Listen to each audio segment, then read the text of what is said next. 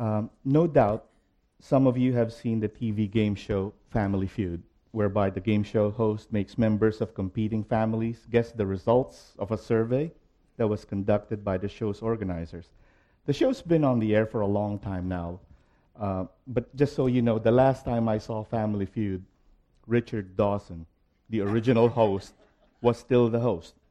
And there have been five more hosts since he left the show, so that should give you an idea as to my age and how little T V I watch nowadays. Anyway, I was looking online at some survey results of a question that probably will never be asked in Family Feud. It's this question: what Christian doctrines do preachers find most difficult to preach on?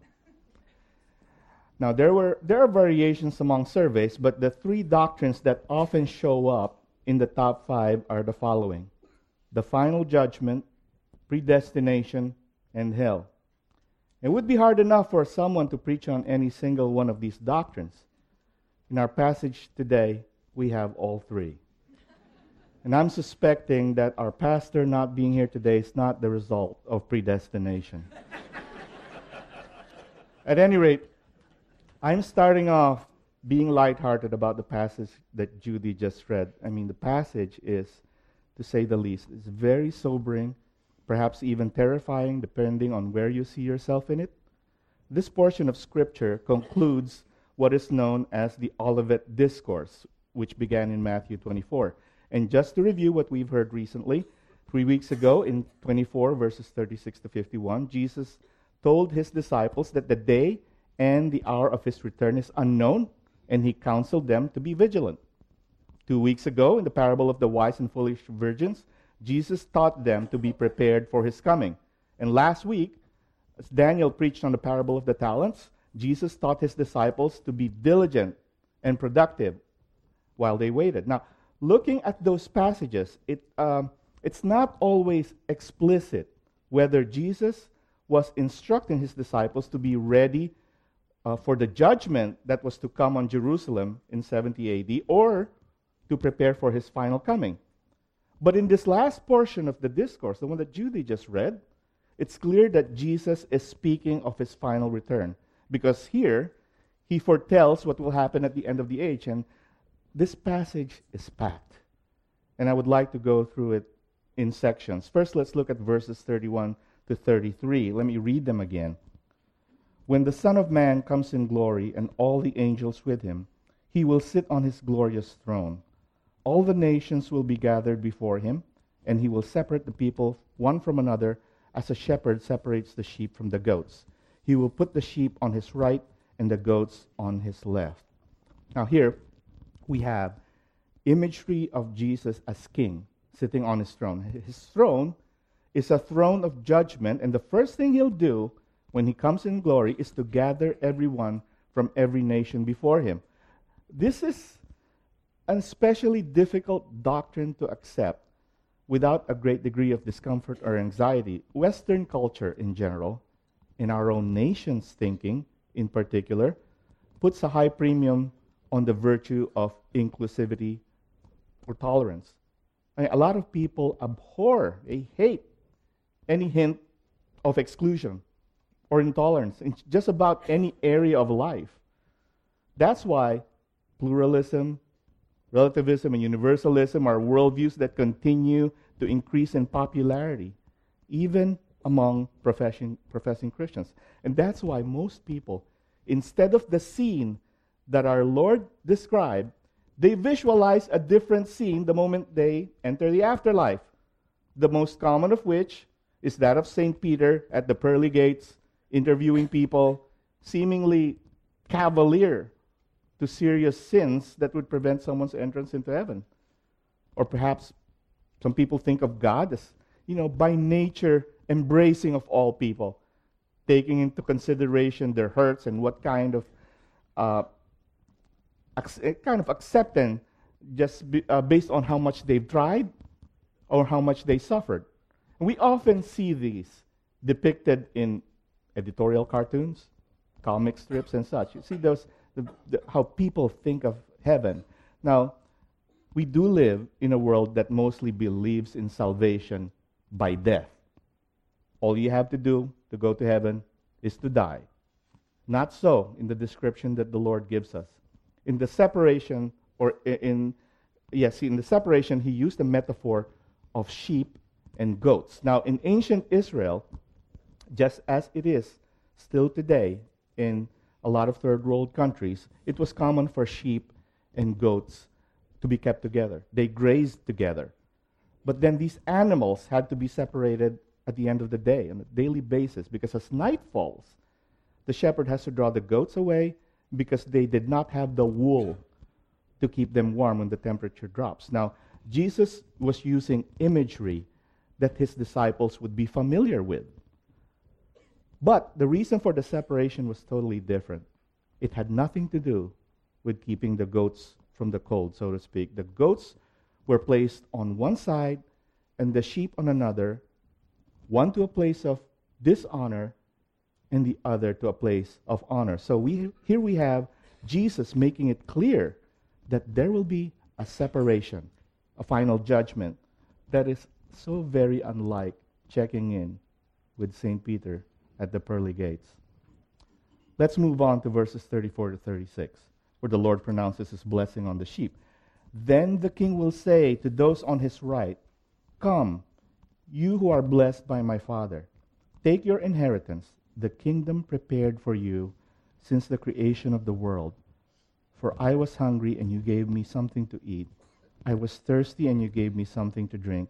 I was a stranger, and you invited me in. I needed clothes, and you clothed me. I was sick, and you looked after me. I was in prison, and you came to visit me."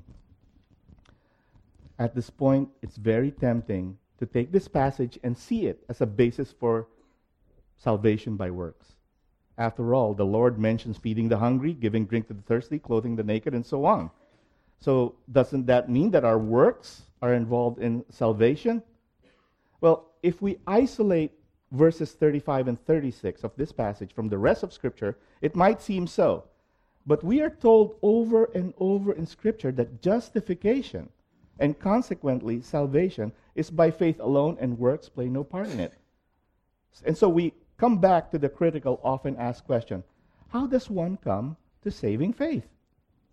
Let's consider again what Jesus says in verse thirty-four, where Jesus says that those same people represented by the sheep are blessed by the Father and have an inheritance.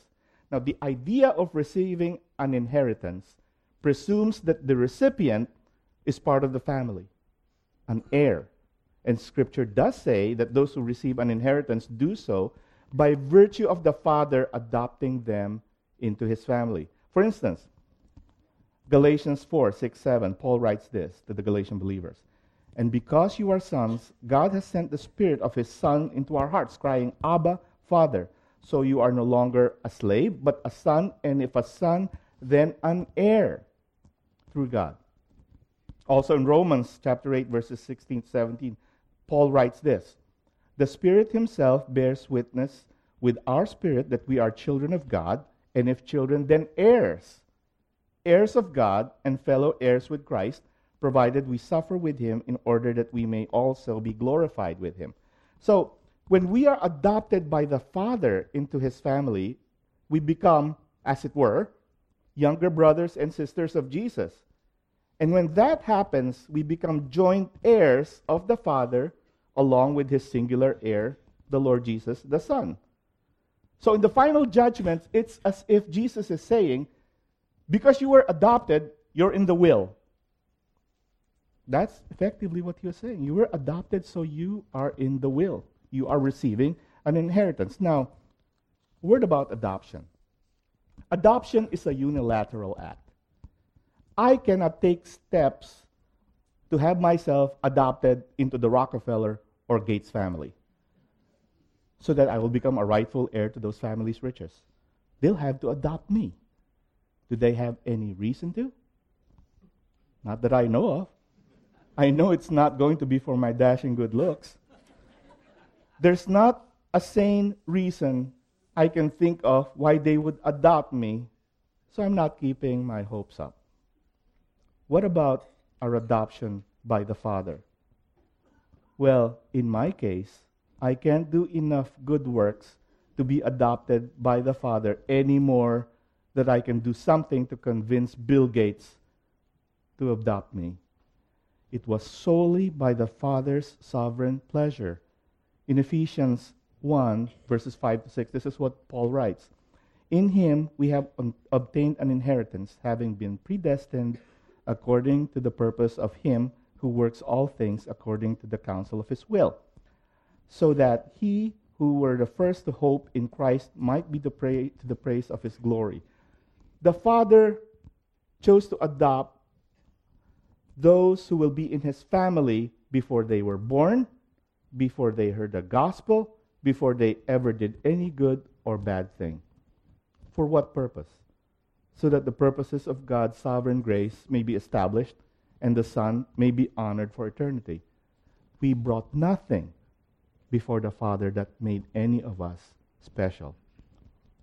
And this doctrine of God's sovereign choice, this doctrine of predestination, can certainly cause confusion because of the tension that exists between God's choices and man's responsibilities. But one thing that it should not make us do is question God or raise objections for the choices he makes. As a society, this is hard for us to accept because we value fairness.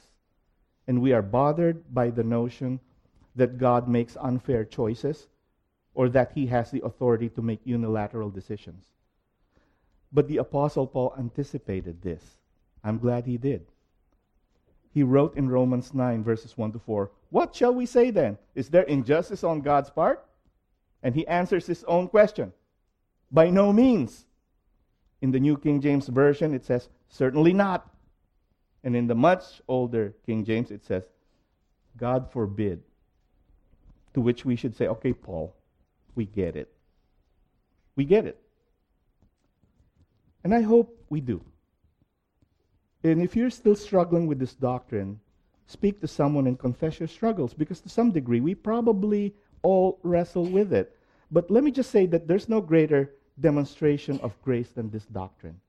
You want to come to a greater understanding of it because it leads to a greater degree of worship. For myself, I cannot point to any reason why I am in the kingdom of God and someone else is not. It's certainly not because of anything I've done, and that causes me all the more to bow the knee before him and thank him and worship him, because I realize it's all by his sovereign grace. And this doctrine also gives us hope for the future. It enables us to let go of things that we hold near and dear. And his promise to preserve us and to help us persevere, it builds our hope. It's a great doctrine. So continuing with our passage, let me read verses thirty-seven to forty. Then the righteous will answer him, saying, "Lord, when did we see you hungry and feed you, or thirsty and give you drink? And then when did we see you a stranger and welcome you naked and clothe you? And when did we see you sick, sick or in prison and visit you?" And the king will answer them, "Truly I say to you, as you did it to one of the least of these, my brothers, you did it to me." If you've been a Christian long enough, you've probably heard this quote from Calvin. "Faith alone saves, but faith that saves is never alone." Or, said another way, "Good works do not result in salvation, but salvation results in good works." These are not biblical quotes, but they do line up with the truth of Scripture. Works play no part in salvation. However, justification by faith is not merely a profession of faith. Anyone who possesses saving faith ultimately does good works. Therefore, the ultimate test by which we will be determined to be in Christ or not is by the presence or absence of fruit in our lives. And we think, if we think about it, this analogy of good works and fruit from a fruit tree, it works so well. Imagine that we had a bunch of different trees growing in this property. How can we tell if we had any apple trees among them? Well, if we're not botanists or farmers, the simplest way would be just to see if any of them produces apples. And if they do, then they're apple trees. And Jesus, speaking of how well we can how we can tell apart true followers from false followers, he said in Matthew seven twenty, "Thus you will recognize them by their fruits. And if there are apple trees, what do they need to do to produce apples? Well, if they receive the right amount of water and sun and proper nutrients from the soil, they don't have to do anything to produce apples. An apple tree doesn't have to uproot itself, run around the compound, and do some jumping jacks to produce fruit. It occurred to me that in this case we could call them apple jacks.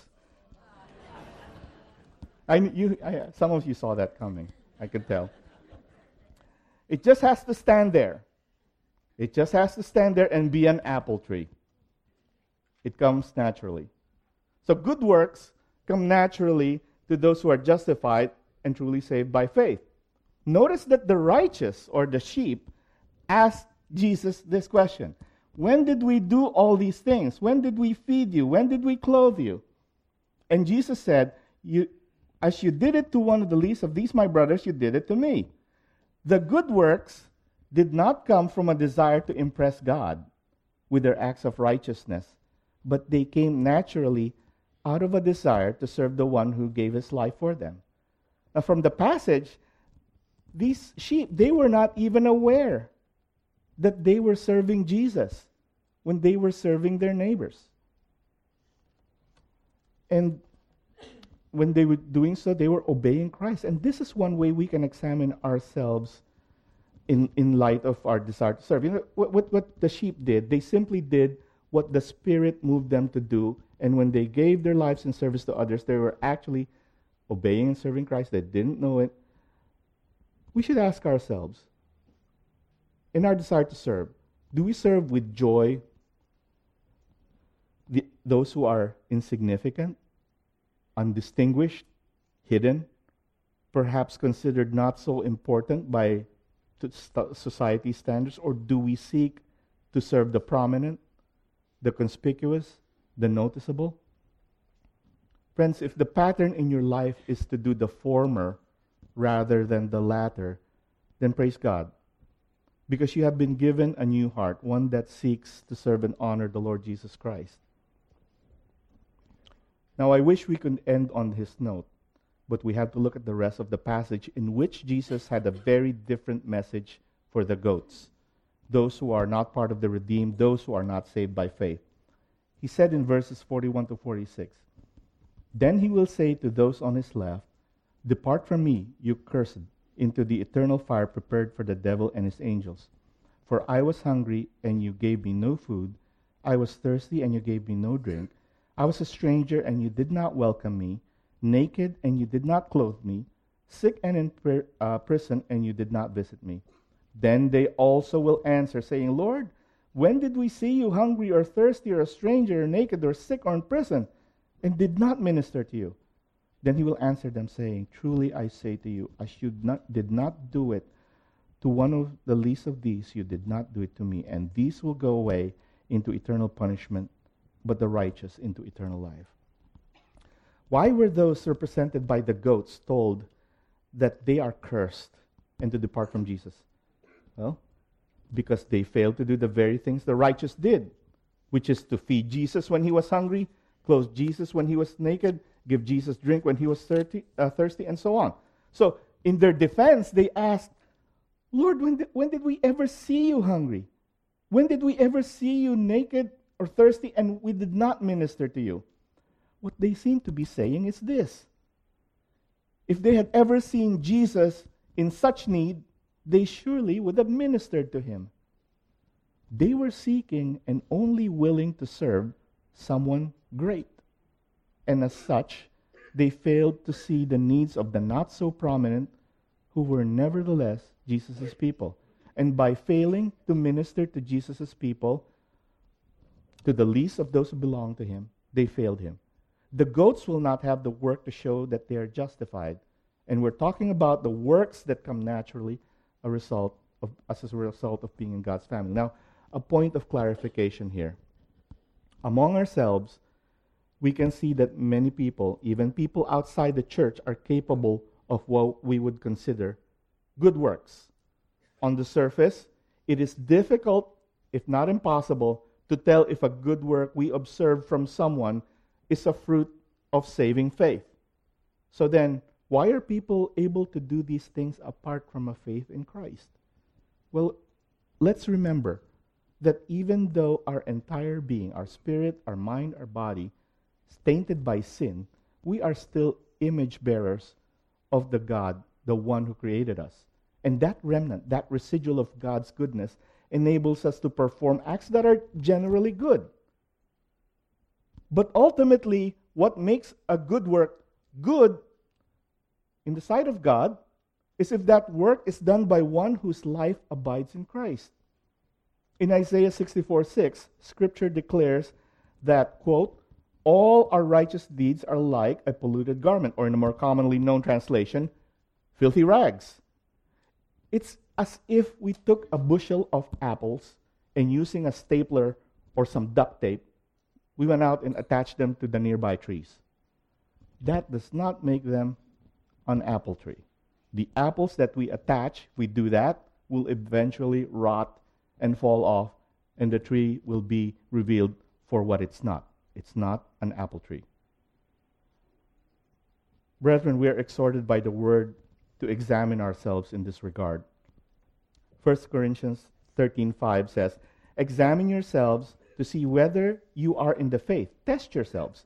Or do you not realize this about yourselves, that Jesus Christ is in you, unless indeed you fail to meet the test? How are we to test ourselves, especially when we tend to grade ourselves on a curve, and hence we engage in self-deception? If we're going to test ourselves, how, we, how will we do that? This is where the church comes in. This is where the body of Christ comes in. You have heard it time and again from this pulpit. Ask somebody, do you see fruit in my life that would indicate that I am a new creation in Christ? Now, the answer to this question will not come easy or with a great degree of accuracy if your life is not known to the people in this body. And I'm not talking about being known by scores of people.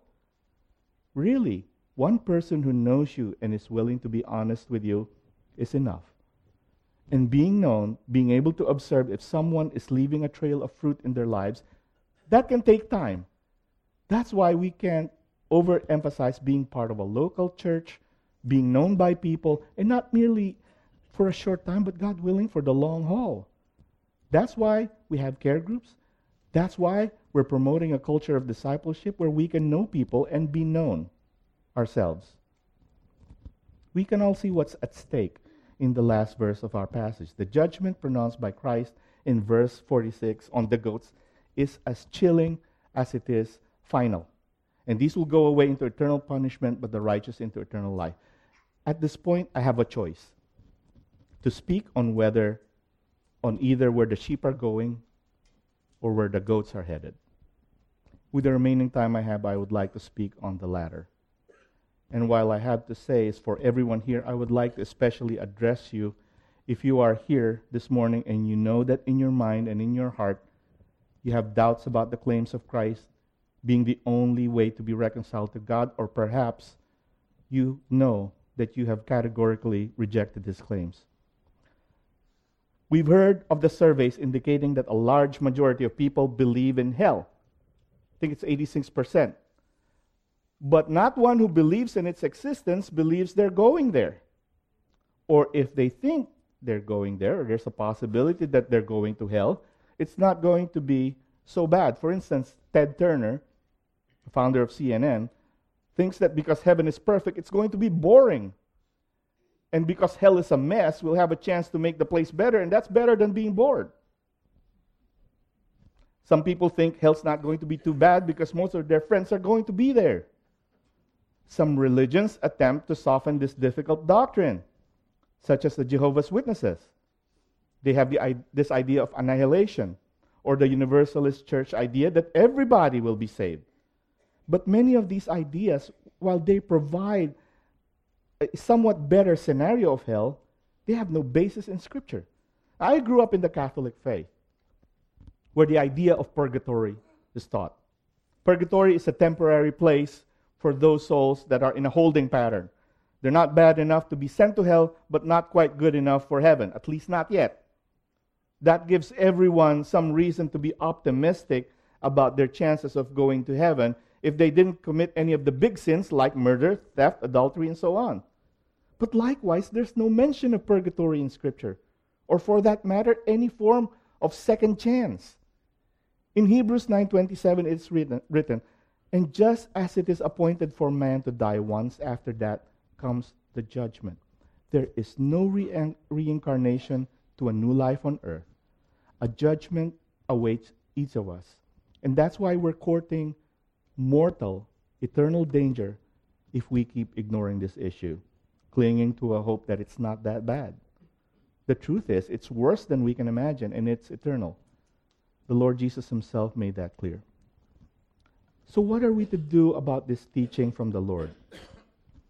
I know this is a very sobering passage, but with the little time I have left, let me bring an appeal, if you will, for those of you who know without a doubt that you have never trusted in Jesus Christ, perhaps never even given thought to the need to be reconciled to God. Consider the passage we just studied and ask God in all honesty and sincerity to open your eyes to the truth of the claims of Christ.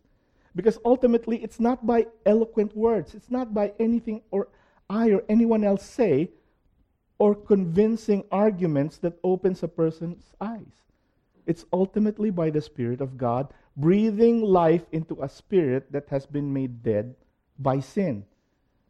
It's our hope and our prayer that God will do that for you today. Speak to someone about this. Speak to someone.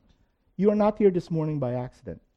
And it says in Hebrews three fifteen, today, if you hear his voice, do not harden your hearts as in the rebellion. So I make that appeal to you. And speak to somebody. And for the Christian here, may these words encourage you and give you joy as you minister, knowing that the smallest acts of service and kindness, whether it be giving a cup of cool water to the thirsty or giving a word of encouragement to the faint-hearted, they're all done in service to the King who has redeemed you. As the Apostle Paul wrote in First Corinthians fifteen fifty-eight, therefore, my beloved brothers, be steadfast, immovable, always abounding in the work of the Lord, knowing that in the Lord your labor is not in vain. Your labor is not in vain. May these reminders give you hope as you look forward to the day when you hear the words from him, the words that we all want to hear. Well done, good and faithful servant. At this time, let's take a few minutes to humbly and silently go before the Lord, who we will one day see seated on his glorious throne. And at the end of that time, Larry will come up and close us in prayer. Thank you.